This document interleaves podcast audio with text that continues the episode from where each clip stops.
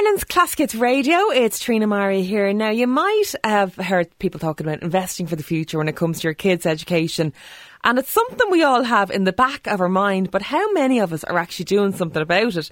So Bernard Walsh is here from the Bank of Ireland to talk all about investing and uh, things we really need to know. Bernard, welcome to the show. So people, I guess, when it comes to, you know, thinking about your kids' education down the line, a lot of people are afraid of investing because number one, they know very little about it, but also because they're afraid of having their money tied up for, you know, a long period of time. Well, thanks for having me, Trina. And, and those are two of the major concerns people have you're going to lose all my money and you're going to have it tied up just when I need it. And mm. I suppose that's where advice really is so important. And also information, that people have enough information to make a really informed decision about what's right for them and what's, what's right for their family as well. And there are lots and lots of different ways of investing. It doesn't have to be scary, but there are a couple of golden rules if people follow them. Most important one is allowing plenty time into your investment strategy that can usually help you to get a better return. So you're talking about when the kids are in primary school, you're thinking about the college fund then? I think it's best when they're born, know, when they're when, conceived. well, when the, when the idea first enters your head, maybe is like the earlier the better. It just, you know, Einstein referred to compound interest um, as being one of the most powerful forces in the universe, and that means you know, getting growth upon growth on your money. And it just means that the earlier you start, it just makes it that bit easier to build up a sum of money that you can that you're going to have to pay in the future.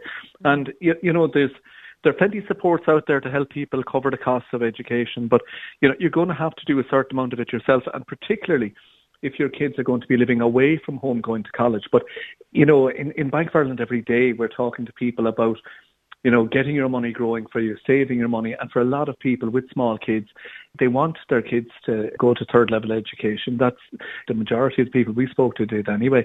And uh, that comes with some cost. So build up the money. It's much easier doing it that way than you know, last minute trying to find that money and to try and pay it out of your current earnings. I know, particularly when you have maybe a few children as well, and there might only be a year or two gap between the ages and they're all going off to college. I honestly don't know how people do it, parents do it, when they don't live in the same county as the college that their, their children want to go to. We were lucky, we went, uh, you know, we lived in Dublin and it was a bus journey away to our college, so we were very, very lucky that we could live at home.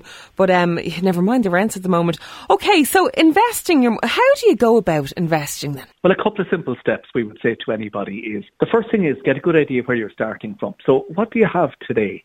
And, you know, what's coming in and what's going out? You know, what do you have and what do you owe? So, get a really good picture of your starting point.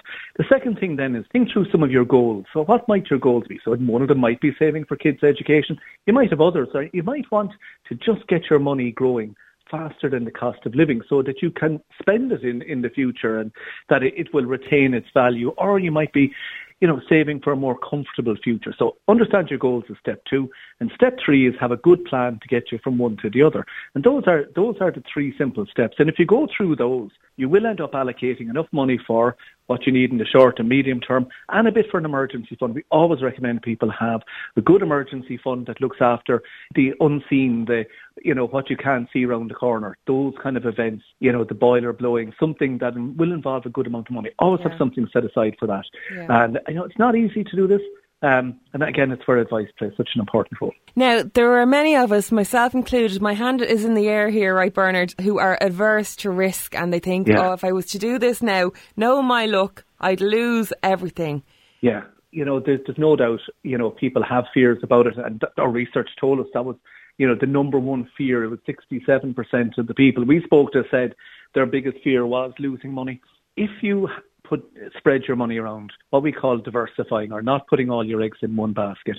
And you're holding, you know, people sometimes, particularly afraid of stock markets. But if you were to imagine on any given day, you know, you might wake up in the morning, have a bowl of cornflakes, you know, the owner of the of cornflakes is one of the biggest quoted stocks in the world. You know, you get into your car, the manufacturers of your car, one of the biggest companies in the world. You know, what you you know, food that you might consume at lunchtime, the petrol that you buy from your car, everything that you do is involved spending money. And some of that money and the profits from that money are going to some of the biggest companies in the world.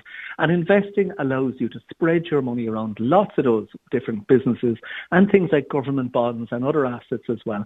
And in having a broad spread of different ways of investing your money, yeah, the likelihood of them all doing badly all the time is very, very rare.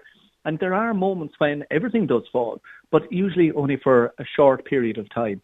Over time, we know that investing in the right way, spreading your money across lots of different ways, generates the best possible return on your money. But once you allow that most important ingredient, plenty time in the mix. Yeah, you don't want to be putting it in now and getting it next year or something. Well, anyway, you wouldn't have any growth in that time anyhow. Yeah, well, you might, you could be lucky and you might do, but I, I would consider that more speculating than investing. Yeah, okay.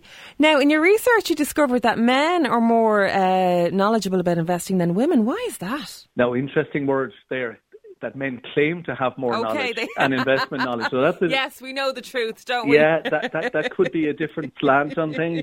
So it's interesting. Thirty-three percent of men said that their investment knowledge was good, whereas only thirteen percent of women thought their their knowledge was was of investing was good. So perhaps the reality is somewhere in the middle um, for both. Maybe one underestimates and one overestimates. The reality is that people need to, to understand a little bit more about this. And, you know, believe it or not, many people can be accidental investors. You know, a lot of your listeners today could be in company pension funds. So your money, you could be an investor unbeknownst to yourself. Mm-hmm. It's, but, you know, building your knowledge around this is really important. And that's why you know, we've produced a lot of uh, supports to help people in this regard. We produce an invested e-guide, a very simple, easy read, which is available on bankofireland.com forward slash invested, and lots of other supports there as well that can really help you to improve your knowledge on this space. Mm-hmm. And it just helps you to make better decisions and, you know, get your money working for you. And Bernard, I'm sure there's people listening and they'll say, oh, that's grand if you're loaded, if you've got plenty of money, but like we're just, you know, a family trying to get by day by day. We don't have a huge amount of excess money at the end of the month. Do you need to have a minimum amount of cash to put into an investment? Well, we have people who are investing 100 euro a month into different savings plans.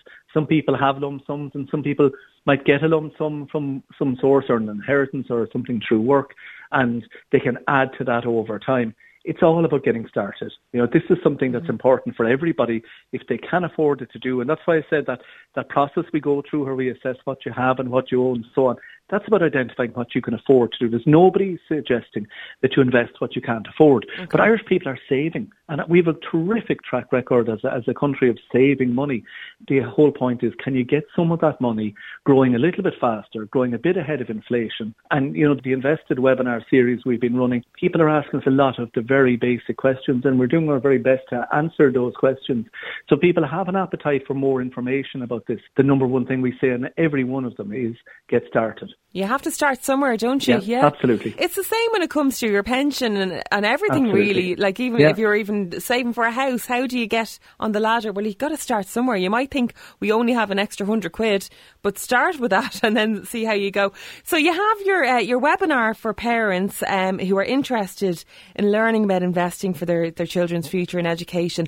The webinar is free and it's on May 31st and all the details are up there. You can register on bankofireland.com forward slash invested. That's correct, isn't it, Bernard? That's it. And, you know, we have, I think there's almost 2,000 people registered for it already. And um, if, if you, people can't listen to it live, please just go ahead and register and you can listen back at another time if that does suit you better. Brilliant, um, but it, it is all, it gives you, you have a chance to submit questions in advance or, or even, you know, type them in live if, if you wish. So a lot of opportunity to learn a little bit more about this. And when you do, you have the information to help you make a decision that's right for you and your family. Okay, great stuff. Thank you so much for your time there. It's Bernard Walsh from Bank of Ireland, Ireland's Classic Hits Radio.